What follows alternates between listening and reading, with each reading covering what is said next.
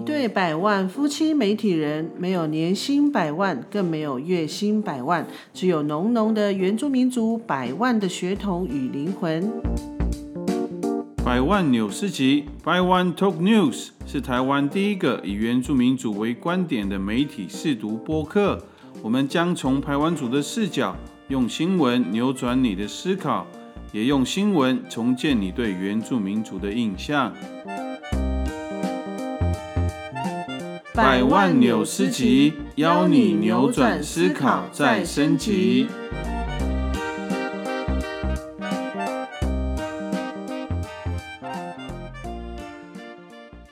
加外加外，大家平安，大家好，我们是百万夫妻。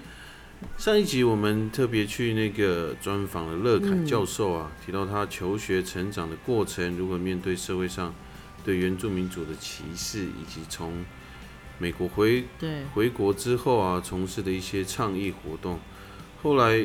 他也走进部落，推动台湾族民主议会，在成大也试着建构多元文化友善的校园。相信这些都是让他成为那么厉害人物的一个养分啊。嗯，对啊，其实，在上集啊，我们不但是提到了就是很流行的歧视这个话题，那当然，我觉得对我们来讲很大的收获就是乐凯教授他也提供给我们很多思考的方向。其实后来没想到，那个捷克国会的那个议长访台的时候，到正大演讲。正大的校长，他的他的开场，他的那个欢迎词啊，又引发了另一个争议。这个在上个礼拜其实是还蛮轰轰烈烈的。对，没错，还出面道歉这样。嗯，我嗯，这是道歉吗？我不觉得。对啊，他就提到说，四五百年前台湾还是一个衣不蔽体的原始社会。不是啊，我是觉得。你你说道歉，其实像我我们前几天我不是去那个台中的哲武去分享吗？对。那其实我有特地把那个郑大校长他后来的声明拿出来跟大家分享。嗯。我不觉得那是道歉呢，我觉得太没有诚意。因为如果你今天你做错一件事情了，你你真的去冒犯到别人了，你会。如果你是真心要道歉，你是不是就会跟他说啊，抱歉，我我冒犯到你了，是不是这样？如果你是真心的话，所以他的道歉文是。他就是说，哦，他是从哪一本书，哦，哪一个以前的那个书，哦，他引用的，对他引用哪一本书，然后所说的。啊，那个是，那他就就是要把那个责任撇开，就好像说，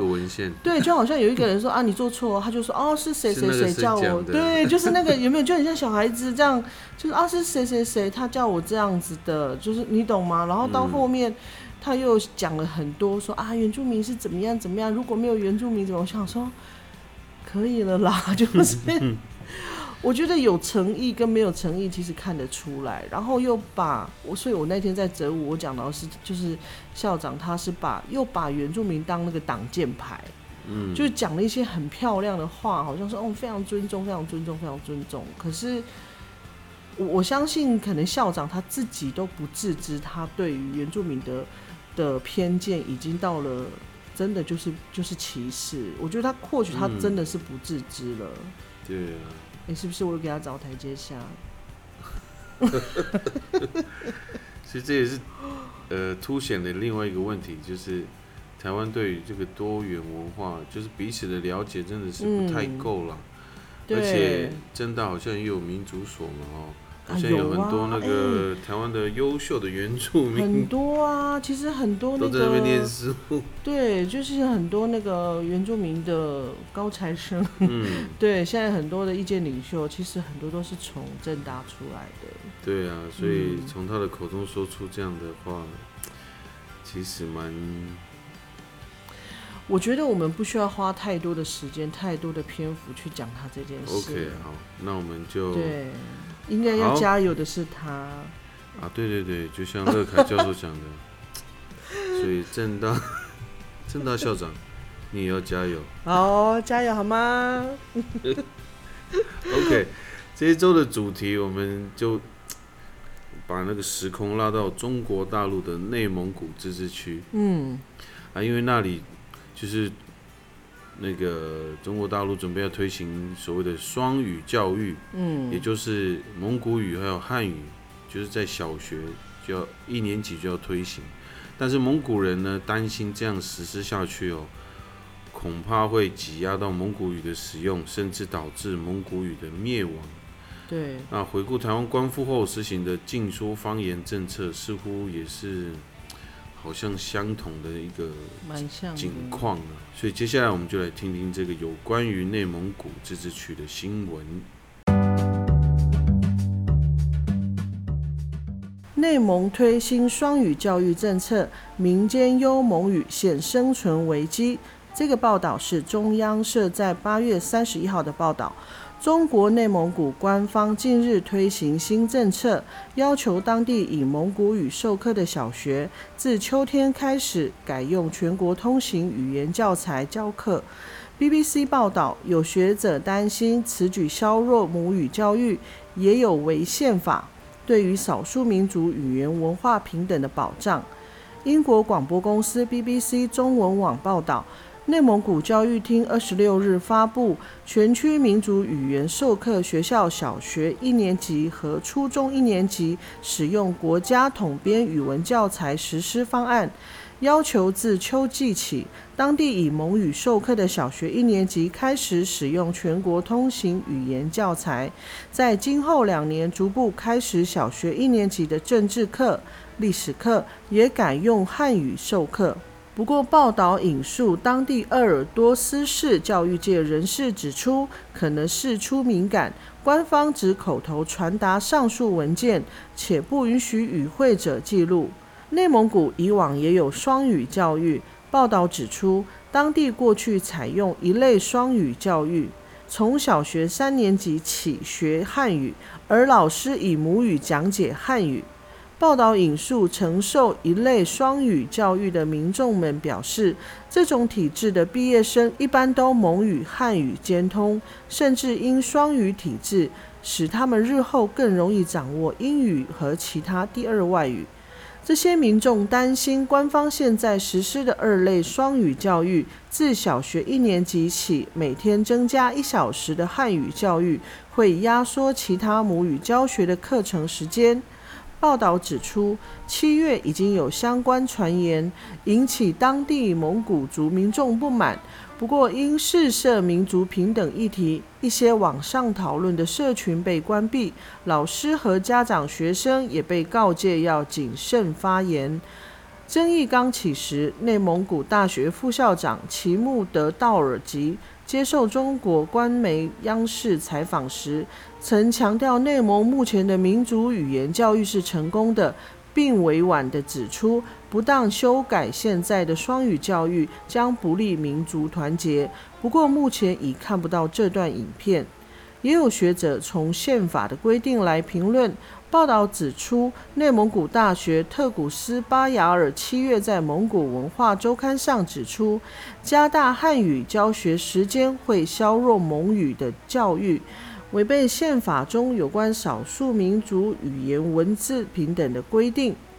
中华人民共和国宪法中规定，各民族有使用和发展自己语言文字的自由。特古斯巴雅尔并担心新政策会削弱母语教育，难达双语教育的初衷，培养不出双语者。报道引述一名蒙汉语兼通的蒙古民众吉日木图指出，目前呼和浩特、鄂尔多斯、乌兰察布、锡林郭勒和呼伦贝尔等市都有学生家长串联，准备写联名信。呼吁官方修改政策。他说，许多家长都表示，若呼吁无效，将会在秋天开学时抵制入学。但家长们已经遭到警方告诫，导致一些人已经不敢发声。报道指出，官方为安抚民间。发布了对新方案的解读文件，其中强调新双语教育方案没有改变既有少数民族语言教学的课时、教材和体制。其实我，你知道我我第一我第一个第一个时间，我其实是看在看到那个脸书上有一个，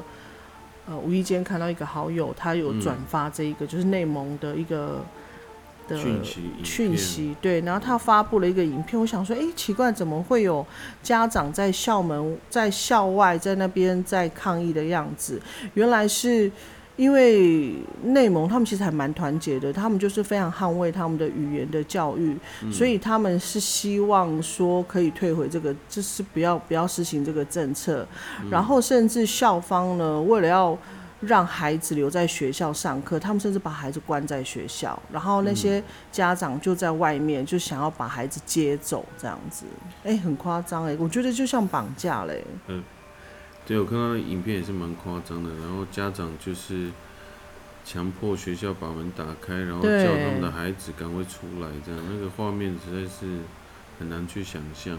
对啊，而且后来啊，到了好像不知道第几天，他们就是要上课嘛，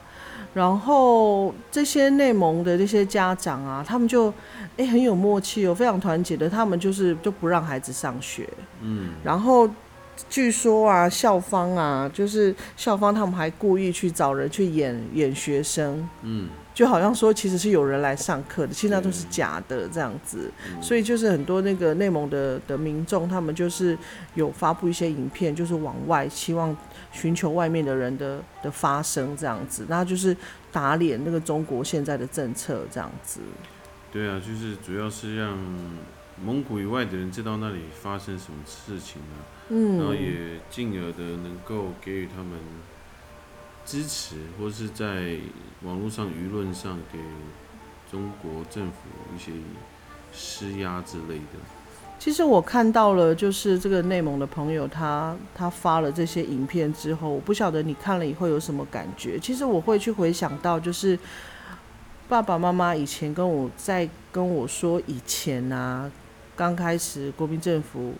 呃，接收台湾的时候，那时候在台湾实行了一连串的，就是要推行国语的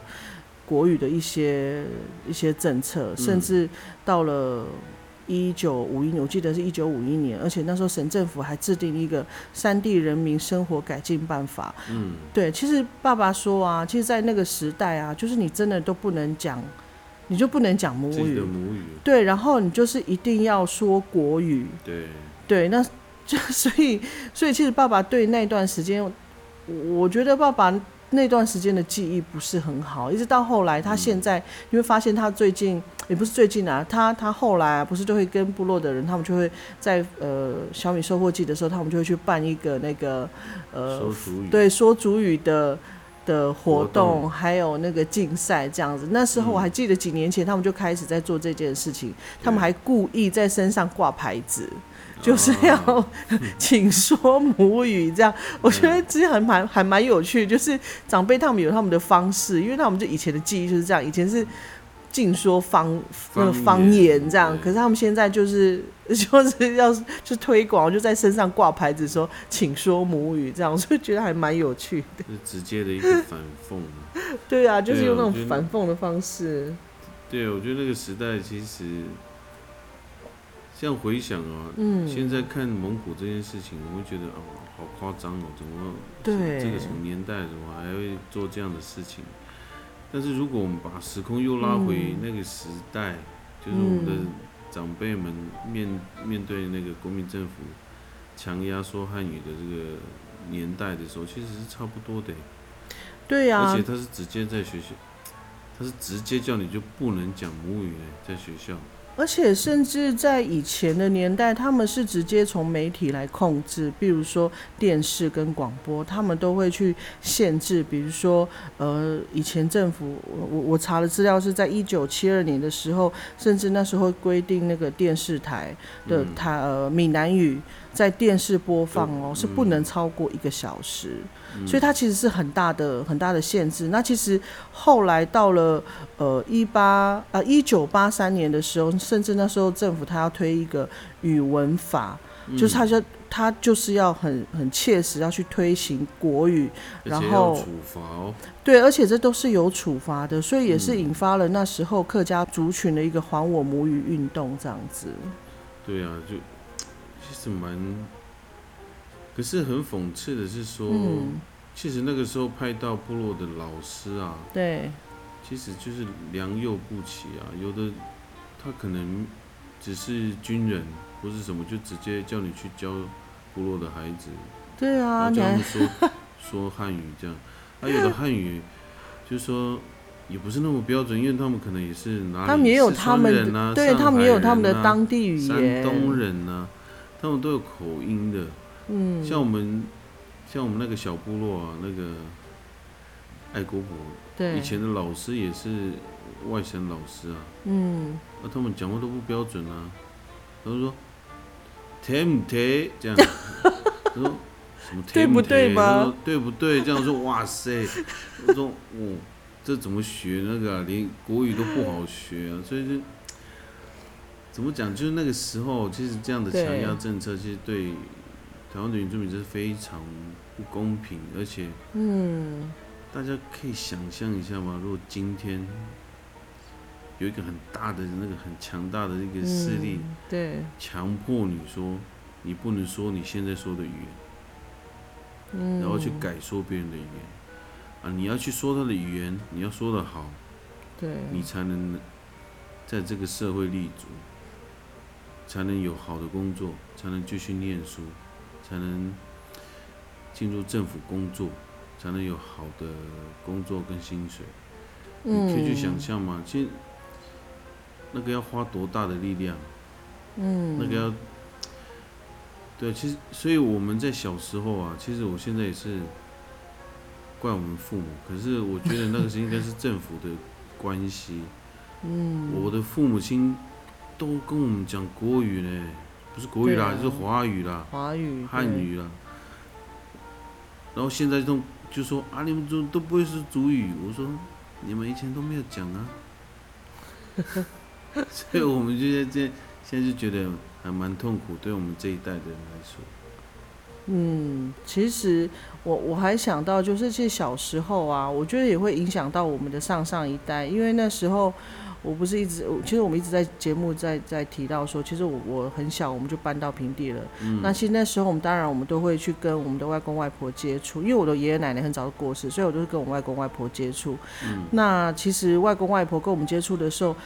就变成他也会去强迫自己要说国语，说不是国语，说汉文，说中语，中语，华语，汉文，我也搞不清楚。说说中文，哎，不是啊，中文应该是文文。字，华语，多不熟。对，就其实那时候我们的长辈，他们也被迫一定要用。很不标准的华语，因为这本来就不是他们的语言。可是他们又为了要跟我们沟通，所以他们必须要用用他们谨谨慎的、他们会的一些华语来跟我们沟通。因为我觉得这样子是非常是很可惜的。所以我们有很多的很多的智慧，有很多的东西是没有办法从我们老人家那边去传承下来。甚至那时候，因为外公外婆讲主语嘛，那他们中文又。他们的那个华语又不好，所以到后来我们其实会很少讲话，就是我们我们也不晓得怎么跟他沟通，对，不知道跟怎么跟那个五五辈的，就是对。祖父母辈的人说话，所以他们大部分都是讲主语，讲对啊，嗯，所以以前我们最会讲的就只有单字“ 我不白鼠”，你只会讲白鼠，我不给变。我们讲白鼠也不会拿到白鼠啊，没有，我会讲银票啊，就是那个零钱啊。我们讲这个普夫，因为普夫他就会给我们零用钱，让我们去买糖果这样子。可是说说白一点，你不觉得这样的一个现象有一点变态吗？是啊。对啊，是，真的是非常的不人道，应该可以这样讲的呢，不人道呢。是啊，因为。其实我我想这个已经不是，这不是一个口号，就是说，这可能大家也常听到，就是语言的消失，其实就代表那个文化消失，文化消失，这个族群就会消失，就差不多等于消失了。对，所以可能有很多年轻的听众，他们没有经历过我们以前那个年代哈。其实到后来，现在当然对原住民来讲，有很多的对于语言附赠的一个政策跟一些法律的保护，其实这都是后来。在这十年内发生的事，那其实，在十年以前，其实十年、二十年以前，那我们那时候在就学的时候，其实有很多的国家的政策，其实对原住民还是很打压的。所以我觉得，我觉得我们现在说这些，可能有很多年轻人都不是很清楚。确实，我们原住民在在这个大社会当中，我们的语言从。呃，拥有到失去到现在要再复证，其实这是一个很漫长的一个过程。那刚才我们也大概的说了一下，那在接下来我们会再去分享，还有其他国家也有面临一样的问题。嗯。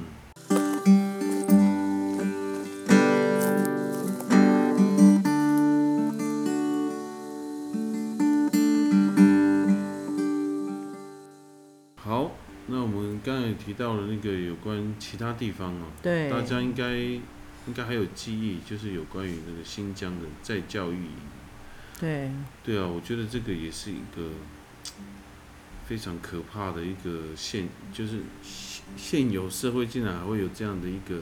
类似集中营，把那个维吾尔维吾尔族人聚在一起，然后给他们再教育，所以再教育就是让他们学华语。对，然后。要学规矩，然后哦，不止学华语哦，他洗脑哦，他根本就是洗脑。我想，其实，在网络在前一段时间，应该很多人有看到这样的讯讯息啦，就是对，就是倡议，就是我觉得这个人权，我觉得这个是现在大家都是很共有的价值，但是我们没有想到，在在二十一世纪，竟然还会有。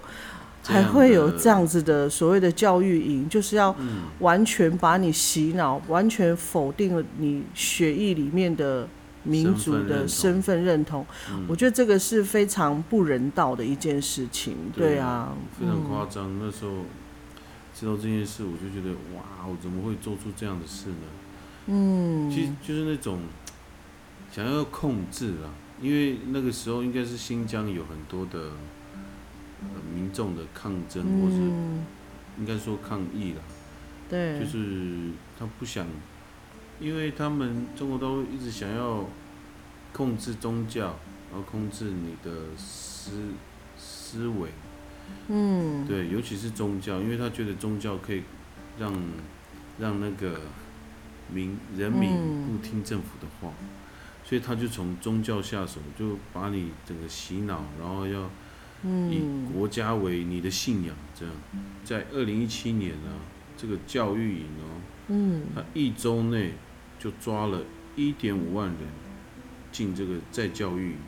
一点五万人一周哦，一周而已，就抓了这么多人，你看看他那那一段期间到底抓了多少人进去在教育做那个洗脑，就是人的整个洗脑跟那个。应该说人格的重造吧，然后它里面有一些规定啊，真的是非常不人道，就是说绝不允许发生逃跑事件，加大违规行为惩戒和处罚力度，促进学员悔过自新和检举揭发，坚持每天集中上课学国语，鼓励学员服从管理，真心转化。宿舍教室视频监控必须全覆盖，无死角。太可怕了。对，所以你的根本就没有自由，你连那个寝室都有录监视器，每天对着你这样照，然后去监控你有没有到底有没有真正的转化，转化成那个所谓的比较像中国人嘛。所以他们该不会有前中后的测验吧？这个我就不知道了，应该有，我觉得有呢。哦，因为那我我那时候看 CNN 的报道啊，嗯，他们就他们就访问那些在里面的人，嗯，他们就说，我们在这边要守规矩，要要讲话又讲的很字正腔圆的那种，嗯，那叫什么？北京腔这样，对，然后就感觉就是整个都是非常，那叫什么？非常守规矩的一群人这样，就是要表现出这样的感觉。那是为了活命吧？对，我觉得他们也是这些一个方法，就是你如果真的很乖，然后符合他的他们想要达到的那个效果或者是那个目标的时候，你可能就会被释放。嗯，对。但是就有那个被释放的人就讲说，那个里面根本就完全不人道，甚至还会有那个虐待，还有性侵的事情发生。啊，好可怕哦！对，他们有就是为了这个维吾尔族的那个在教育营啊，他们有一个人权律师在帮他们打官司啊。然后这个人权律师呢，他就说，这是一个一次彻底的转化，他的目的是在将独立的文化群体穆斯林从地球上抹去。所以他就就是很直接的指控，这个行为就是在企图把这个民族给消灭。其实我我在想的是，过去的那个年代，是不是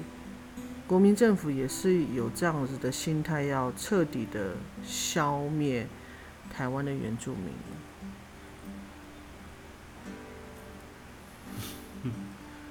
如如如果这样对照的话，感觉是啊，对啊，但是是不是只有他们知道？嗯，对，对。可是他们的伤害已经造成了，嗯，对，只是现在是努力在弥补的。嗯，当然，除了在我我们可能会一直一直说。哦，我们就是在讲中国大陆的事情。其实不止中国大陆，其实在加拿大也有一样的问题。那因为百万富，你不是也有去过加拿大吗？我想你在那边接触当地的原住民的时候，应该有很有感触吧？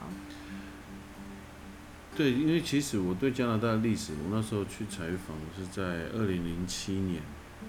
我去采访的时候去采访他们的第一民族议会，也就是他们的。他们所谓的第一民族，就是他们人数最多的原住民族，然后他们成立了一个议会，从部落一直集结到一个全国性的一个组织。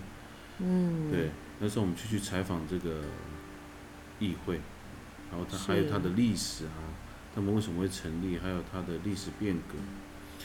然后有一天晚上，因为那时候我们就有跟那个民。第一民主议会有一个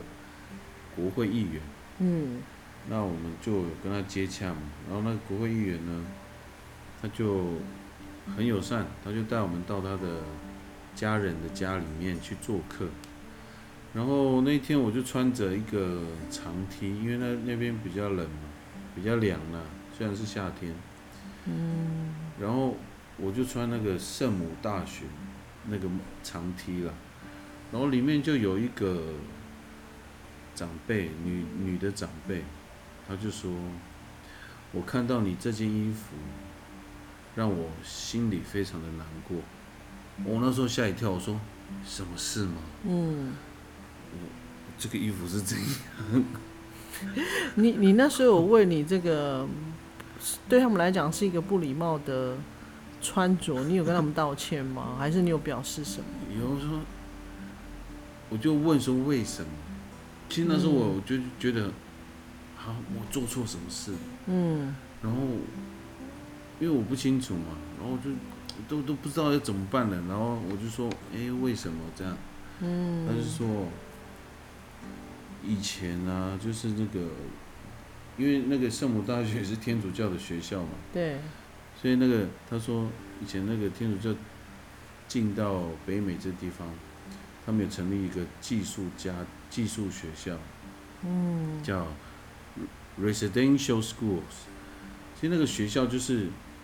他也是强制的去部落把小孩子带到学校去，然后逼他们把长发剪掉，然后穿那个制服，就是那个西方人的制服，然后就在学校上课，然后他们呢不能回家哦，完全不能回家，就是断绝他们跟原生家庭啊、文化、语言的连接，就是要让他们学习英语，还有基督教的文化，然后让他们成为西方的人。我刚才听到你说减去长发，我觉得我觉得这个，我觉得是，我可以想象那个对于那个孩子的冲击，因为我记得我我呃，我听过那个。加拿大原住民他们有说过，长发是他们智慧的来源，智慧的来源。对，那如果说在这个民族里面，他们一直去相信这个价值价值观是对的话，那另外一个民族，另外一个信仰，活生就是硬生生的把你砍掉，把你硬生生的把你夺走、毁灭的话，我觉得这个孩子他的世界瞬，我觉得是瞬间的毁灭。对啊，瞬间的就是混淆，是说，对啊，到底是犯了什么错？对，因为对孩子来讲，他对于世界的认识就是从他的原生家庭嘛。对。那他原生家庭在这个文化里面，就是从小会会培养，是会会灌溉他这样子的的世界观。那他的他内心的世界慢慢在在筑起的时候，你突然把他这样，哦，我觉得这个我没有办法想象哎。我觉得真的太残忍了。对，所以那个时候我才知道，哦，原来是这样。因为他说他们不只是被强制的住在那边学英语、学基督教文化，里面也发生虐待啊，也有性侵啊这些事情，所以那是非常大的伤痛啊。对那个时代的原住民，就是北美的原住民来说，是一个。很大的伤痛，我相信这也就是加拿大的黑历史啦。因为其实加拿大它一向就是呃倡导就是多元文化、友善包容这个价值这个价值嘛。可是，在他们这个他们现在他们所标榜，比如说人权至上 像这样的国家的形象，其实其实这样的历史，其实我相信很久都没有被被拿出来讨论。对啊，大家可能。以以我来讲啦，因为我我其实为了做这一集，我才去再去找这些资料。其实那个寄宿学校呢，是从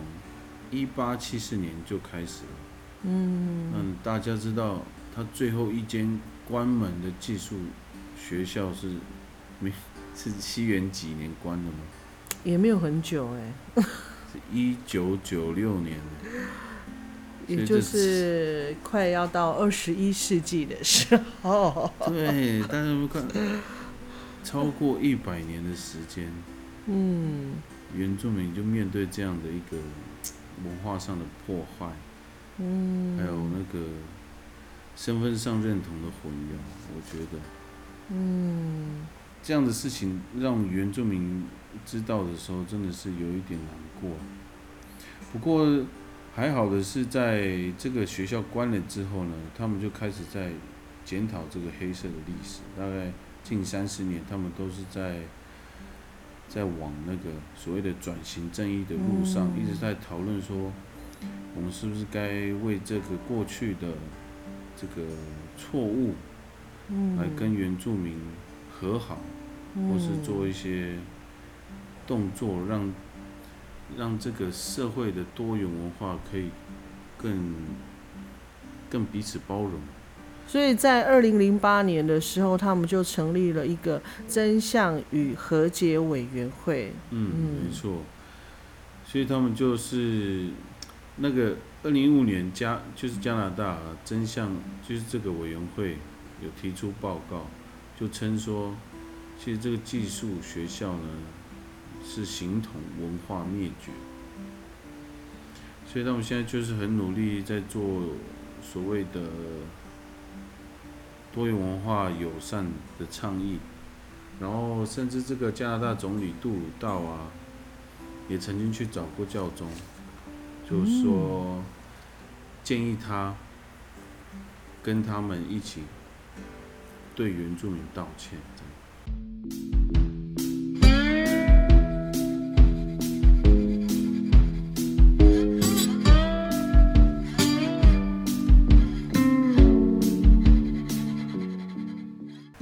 刚才我们大概听了，就是在中国大陆还有加拿大过去在对原住民的，不管是文化或语言上的文化灭绝或者是伤害，我觉得现在啊，现在在台湾，我觉得台湾原住民非常值得庆幸的，就是我觉得现在算是一种拨云见日的的日子吧。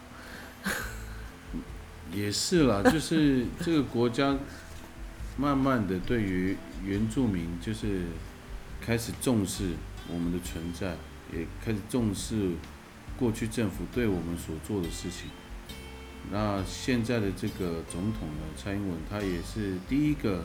跟原住民道歉的，嗯，然后也成立所谓的原住民族真转转型正义委员会，对。当然不是只有现在的蔡政府啦，其实早在呃呃二一九一九九四的那个时候，其实我觉得当时的总统也是他第一次在公开场合把原住民这三个字在公开的场合上面说出来，其实也就代表了台湾已经走入了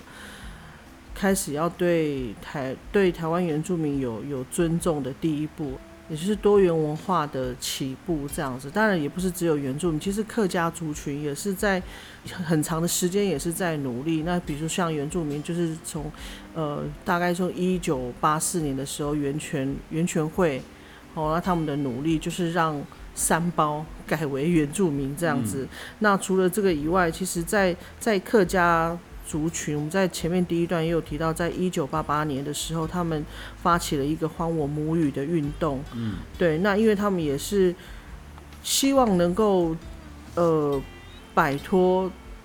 华语的辖制。嗯，对，就是重新再把他们的母语能够再继续延续下去，也希望他们的文化能够延续下去。其实一直到现在，他们也是有他们的客家电视台。我觉得这里这也是客家族群在他们的族群里面。所努力的，甚至在在两年前，呃，那时候那时候我还在圆明台工作的时候，那时候客家台他们还主动跟我们做一个连接，就是他们为了要纪念，就是还我母语运动的三十年，然后他们做了一个就是跨族群的。联播的一个节目，就是 有一个音乐节目，他们里面除了有客语的歌曲，然后还有呃台语的歌曲、闽南语，然后还有原住民族的歌曲，然后他们还为了这个办了电视演唱会，然后就跟我们电视台做一个联播。所以我觉得，其实现在我觉得只要愿意去去做，去去跟所有不同的族群合作，一起去串联，我觉得那个影响力会越来越大，这样子。嗯，没错，而且现在又又有新的，通过一个在二零一七年通过了原住民族语言发展法，其实这是在语言发展上面是一个很大的进步了。对，就是用国家的法律去去做一些保护啊，做一些推广，甚至有那个资源。就是为协助，嗯，就是原住民族的语言发展，让这个语言变成回到我们该有的位置跟那个，对，因为我还记得以前金曲奖，金曲奖原住民语是是分类在那个方言，对，连那个那个什么呃闽南语，它也是在方言。可是我觉得经过时代变迁，我觉得那个意识在抬头之后，终于。我们会有我们原住民族语专辑、原住民族歌手这个这个奖项的抬头，终于能够被看见。嗯，对呀，不然的话，在方言方言来讲，我觉得那个地位跟国家语言其实真的是还是有所差距的。那现在当然，呃，语言发展法已经颁布了嘛，那其实现在不管是客语呀，或者是呃原住民十六族，现在现在是目前是十六族嘛，十六族语，然后呃还有闽南语，其实都是都是所谓的国家语言这样子，就是都是平等的。对，没错。嗯。所以现在我们也很关心这个语言政策啊，没错，因为有了这个语发法之后，也就是原住民族语言发展法的缩短版，叫语发法。嗯，语发法通过之后呢，又成立了一个语发基金会。基金会。对，那语发基金会未来就是要推广原住民的语言发展，还有它还有它的推广，还有以及做语言的研究，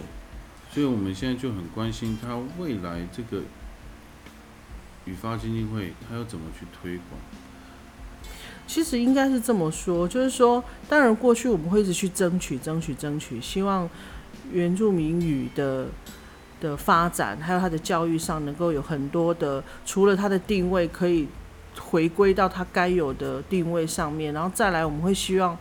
国家可以投入更多的资源在我们在教育下一代的语言。好，然后还有去认证这个部分，其实都是在这段时间努力。可是，其实我们还有另外一个隐忧，就是有这么多的资源，好，然后感觉都是一直在很多的政策，然后从从上到下，像这样从上到下的这样子去设立很多的机构。其实我们也会有一个担心，那这样资源会不会造成一个浪费？因为其实我们在屏东这个地方，在语言的原住民语，在母语的那个。推广上呢，在母语的教育，其实我们在屏东看到的是，其实，在在地已经做的还算是蛮有成效的，甚至是我觉得是现在台湾原住民族语发展的一个领头羊，甚至像是沉浸式族语也是在屏东开始萌芽的。对啊，没有错，那个时候还没有。就是还没有政府的资源嗯挹注的时候，然后也没有一个很正式的一个措政府的政策，然后这个泰武国小的幼儿园就开始推了沉浸式主语幼儿园的这个模式。当然，他们不是只是说啊，老师都讲主语，他们还有去设计所谓的前测，然后还有他们的学习目标、学习标的，这学生。虽然用主语的学习，就是他的环境都是讲台湾主话，但是他也会去测验他是不是有学到他应该有学到的一些能力，然后最后就会有一个成果跟成效的呈现，所以他们就做了这一个尝试。那那个时候就，因为那个时候都没有任何措施嘛，他们就先做了。对。然后后来他们得到教育部的那个。教学卓越奖，我觉得是很很蛮难得的，而且是一个很大胆的尝尝试。对啊，其实我我们为什么会提到这一个哈，就是在在屏东这一块，因为。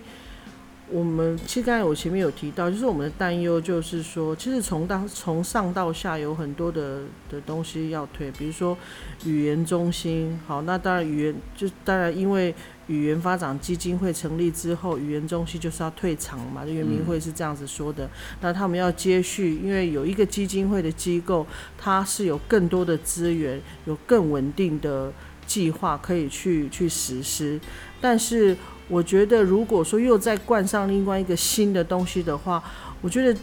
是能够真的落实到部落每一个孩子都能够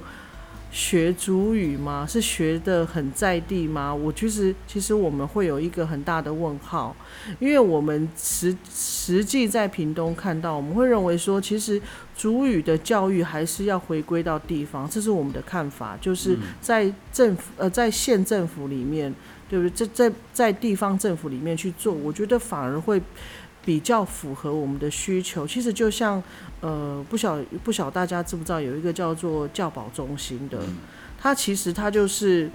真的是部落在地自己去成立的一个，它算是一个联盟啊。也是因为他们的他们前面的背景是这样，就是其实在二零零八年的时候，其实那时候圆明会他们那时候就想要，他们那时候就已经有开办一个就是。啊，这个资料都是在在那个他们的官网上都有都有提供吼，就是其实那时候二零零八年十一月的时候，其实圆明会他有开办一个叫做原住民族地区幼托服务暨保姆训练及辅导实验计划。那其实我觉得都是利益良善啊，他们会希望有很多的原住原乡的部落可以在就近在部落里面成立一个。呃，部落的托育班这样子，就是可以运用在地的闲置空间啊，还有人力啊，可以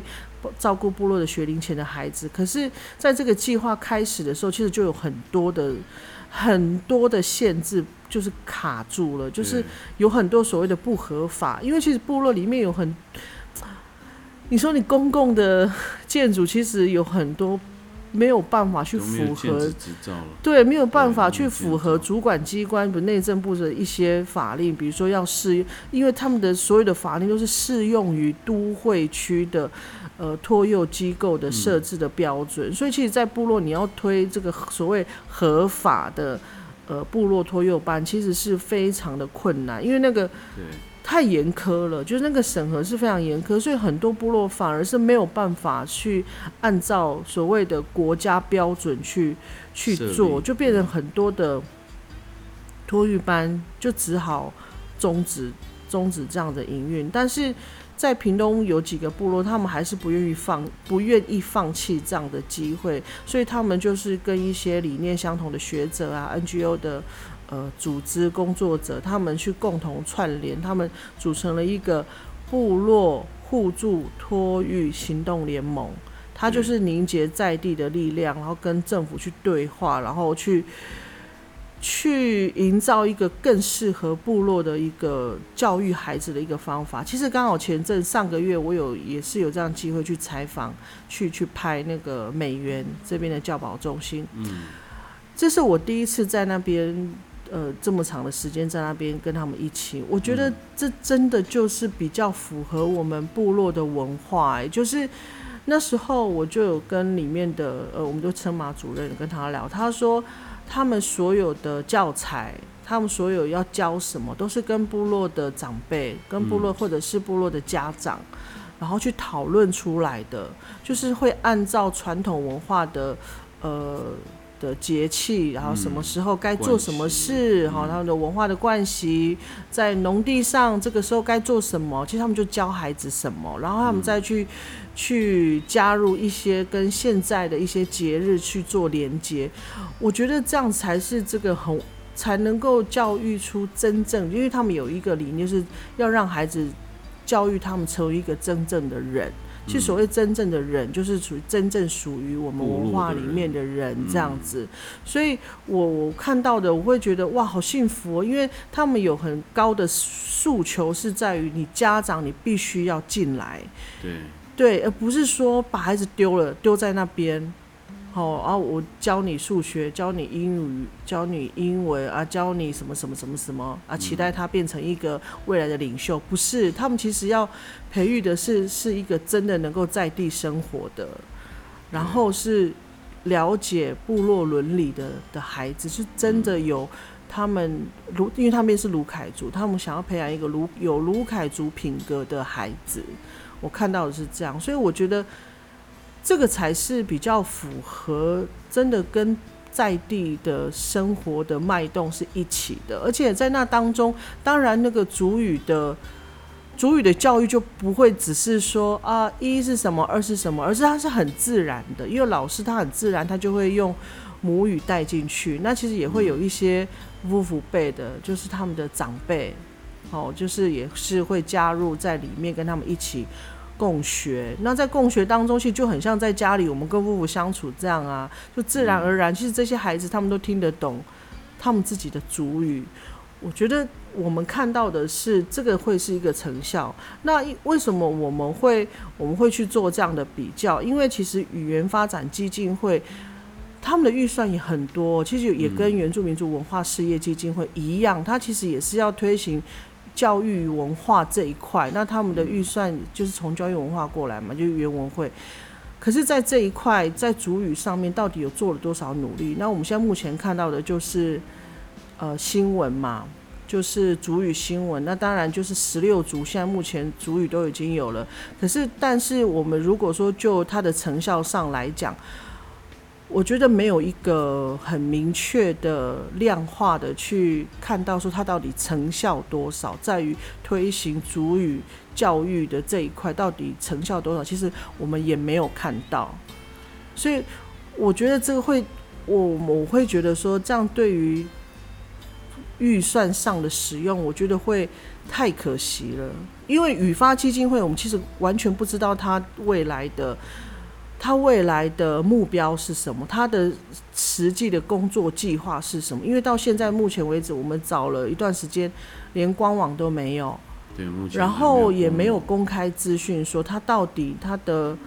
呃他的工作计划，今年也好，明年也好，他的工作计划是什么？甚至在于董事的遴选办法也没有，也没有明定，而且他也没有，他也没有一个所谓的公开的的程序。嗯，所以我们就会对这个基金会有很多的疑问，因为很多东西是我们没有看到的。对，到目前为止就是对消息真的很少。对，就会觉得为什么这个这个，我们会会疑惑说，为什么这个基金会它掌握了这么重要的一个工作，它掌握了，我相信未来所有的语言发展的的资源都会进到这个基金会，这是很庞大的。对，他如果再加上原文会，这是非常庞大的预算。那到底他到底在这上面的成效是什么？然后他到底有没有足够的公开透明？我觉得这个都必需要被检验的啦。就人民来说，其实最担心的就是政府花了很多钱，然后感觉好像也有人力下去了，但是如果他没有一个方向或是一个很明确的措施，嗯，或是说来检讨每年在实行之后的一些成效，要做怎么未来怎么修正呢？像这些的，我们都。目前还看不到了，就是有关于发基金会的部分。对啊，因为我我们会觉得政策哈，或者是资源，你从你从上从从中央去思考，跟从地方的需求去思考，其实会不一样。的确是不太一样，因为我们在地方跑了，像刚刚百万七提到的那个教保中心，嗯，还有成绩是主语教学的这些场域，我们都。都有在观察，因为我对这一块是很关心的，因为我没有孩子嘛，然后我也觉得这个也是对为原住民未来要成为怎么样的人是一个很重要的一个过程跟一个教育的政策，所以我都很关心这个部分。对，因为就我们的观察然后就是说。因为那个资源，因为现在在部落里面学习主语的资源其实不太一样。校园是一块，对，好，那当然校园它有它有每周的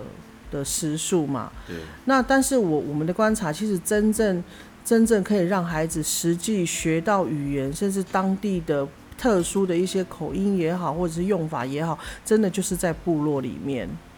真的是在部落，对。可是像语推人员，语推人员的资源有进到部落吗？我目前看到在我们这里的来意乡是，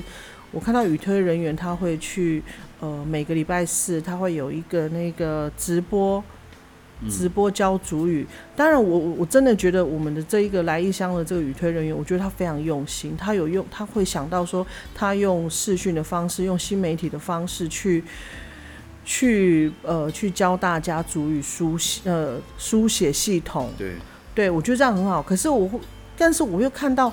其实我觉得那个语语呃语推人员，他其实是很克难的哎，对，他就是用手机，对他就是用手机去去直播，然后那个话术也也不是很好，然后那个音效也没有，对，就声音什么都都没有做的很好，所以我会觉得如果。如果这个钱它是由中央来的，为什么在地的语推人员要做的这么辛苦？这么辛苦，然后这么的感觉就是，你不觉得很清寒吗？对啊，所以我会觉得，如果说今天好中央的资源跟地方若有做一些结合的话，我觉得或者是说可以给地方地方政府有更好的资源或更好的的。不是资源，不是只有只有预算呐，人呐，或者是预那个经费的预算可以投注在地方的话，我觉得会不会？我们这是我们的假设，会不会会比较比较有效？其实刚刚北方去说回到部落嘛，为什么大家会说为什么要在部落才才会学的比较好？其实，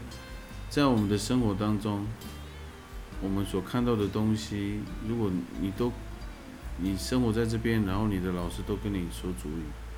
你就会很认识啊。然后，比如说记忆，你要碰到记忆，有些词是碰到记忆你才会认识的字，或者说你碰到的一个事情，比如说你去爬山，或是你碰到什么意外，或是说这个植物刚刚长起来，它有每个阶段有每个阶段的那个词都不太一样，所以你要在为什么要在部落生活，你才能学到比较多的主语，重点就是在这里。所以，所以我们都是很建议说，从地方去长出他们想要的模式，然后中央再去给他推一把，就让这个相信这样的成效是不会比较显而易见呢？嗯，当然，我觉得我们还是非常肯定，就是这些语推人员，因为我们看到很多语推人员都还蛮认真的，只是我觉得他们人好像还蛮少。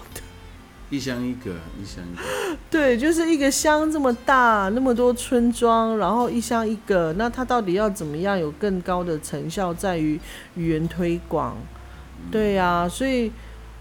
我会觉得这个资源是可惜了啦。对啊，我觉得其实语推人员这么辛苦，然后如果说他都是单打独斗，他要怎么推？对，所以我们就建议那个。语发基金会可以有更明确的措施，或是说可以看给怎么给这些，不管是语推人员啊，或是说学校的主语老师啦，或者是教保中心这些在推语言的这些这些很辛苦的语言推动者，对，看怎么可以横向，不一定要是啊，因为是语推人员只属于我。嗯，所以我才资源可以给他，应该要要发展到横向，然后给予真正需要的一些地方或是人，可以给他足够的资源来做主语的推广这件事。嗯，当然我们也会很期待，就是语发基金会可以可以更明确的让大众知道，让我们知道说未来的。计划是什么？嗯，对，因为其实从去年十二月二十二号语发基金会成立之后，然后去年十二月二十五号董事长也也产生了嘛，然后在今年的四月二十九号执行长也选出了嘛。我相信其实人员已经到了，该有的的主要的主事者都已经到了。我相信，我相信啊，应该很快就会有下一步了，至少官网可以先出来吧。对呀，因为我们还是需要去监督政府啊，去监督说到底每一分的钱是怎么花的。对啊，提供对提供族人一些公开的资讯啊。嗯，没错。其实今天我们这一集的节目呢，就是从前面一开始，就是内蒙古现在所经历的，就是双语政策的一个的影响，吼，让引发他们的大规模的一个抗议。然后再来就是，我们也分享了，呃，其实不只是在中国大陆，那其实在。呃，在加拿大，哦，那其实也是有发生呃类似的状况，也就是他们过去的一个黑历史，然后还有在新疆民族这边所遭遇的的一些历史这样子。那当然，我们也谈到了，就是在台湾的这部分原住民在语言发展这一块，那我们所看到的希望，还有我们的一些期许。对，因为其实文化跟语言它是。一个人，一个民族的他的一个人权，对我，我想人权我们不应该很狭隘的，在于人权它只是一个自由，比如说我有我的自由，我要我的人权，但是很往往其实很多人都忘记了，其实一个民族的他的语言哦，他的族群的认同跟他的文化，他也是他也是一个人他很基本的人权，所以我觉得在今天的这一集，我们当然很希望透过。在今天的这样分享，可以让大家对于人权这两个字有更不一样、更更多的理解，在原住民身上这样子。对，没错。所以今天相信大家也也有很多的资讯，也给我自己有很多的反省。所以当我们慢慢进入多元文化的时候，我们应该要更尊重彼此，然后不管是文化。或是语言，语言也可以互相学习，然后让彼此更了解，嗯嗯，才有能够达到所谓的共融，是共融哦，不是把人家融掉，是共融，就是你好我也好，大家都好。嗯，好，今天就这一集我们就讲到这里，那我们下周见，拜拜，拜拜。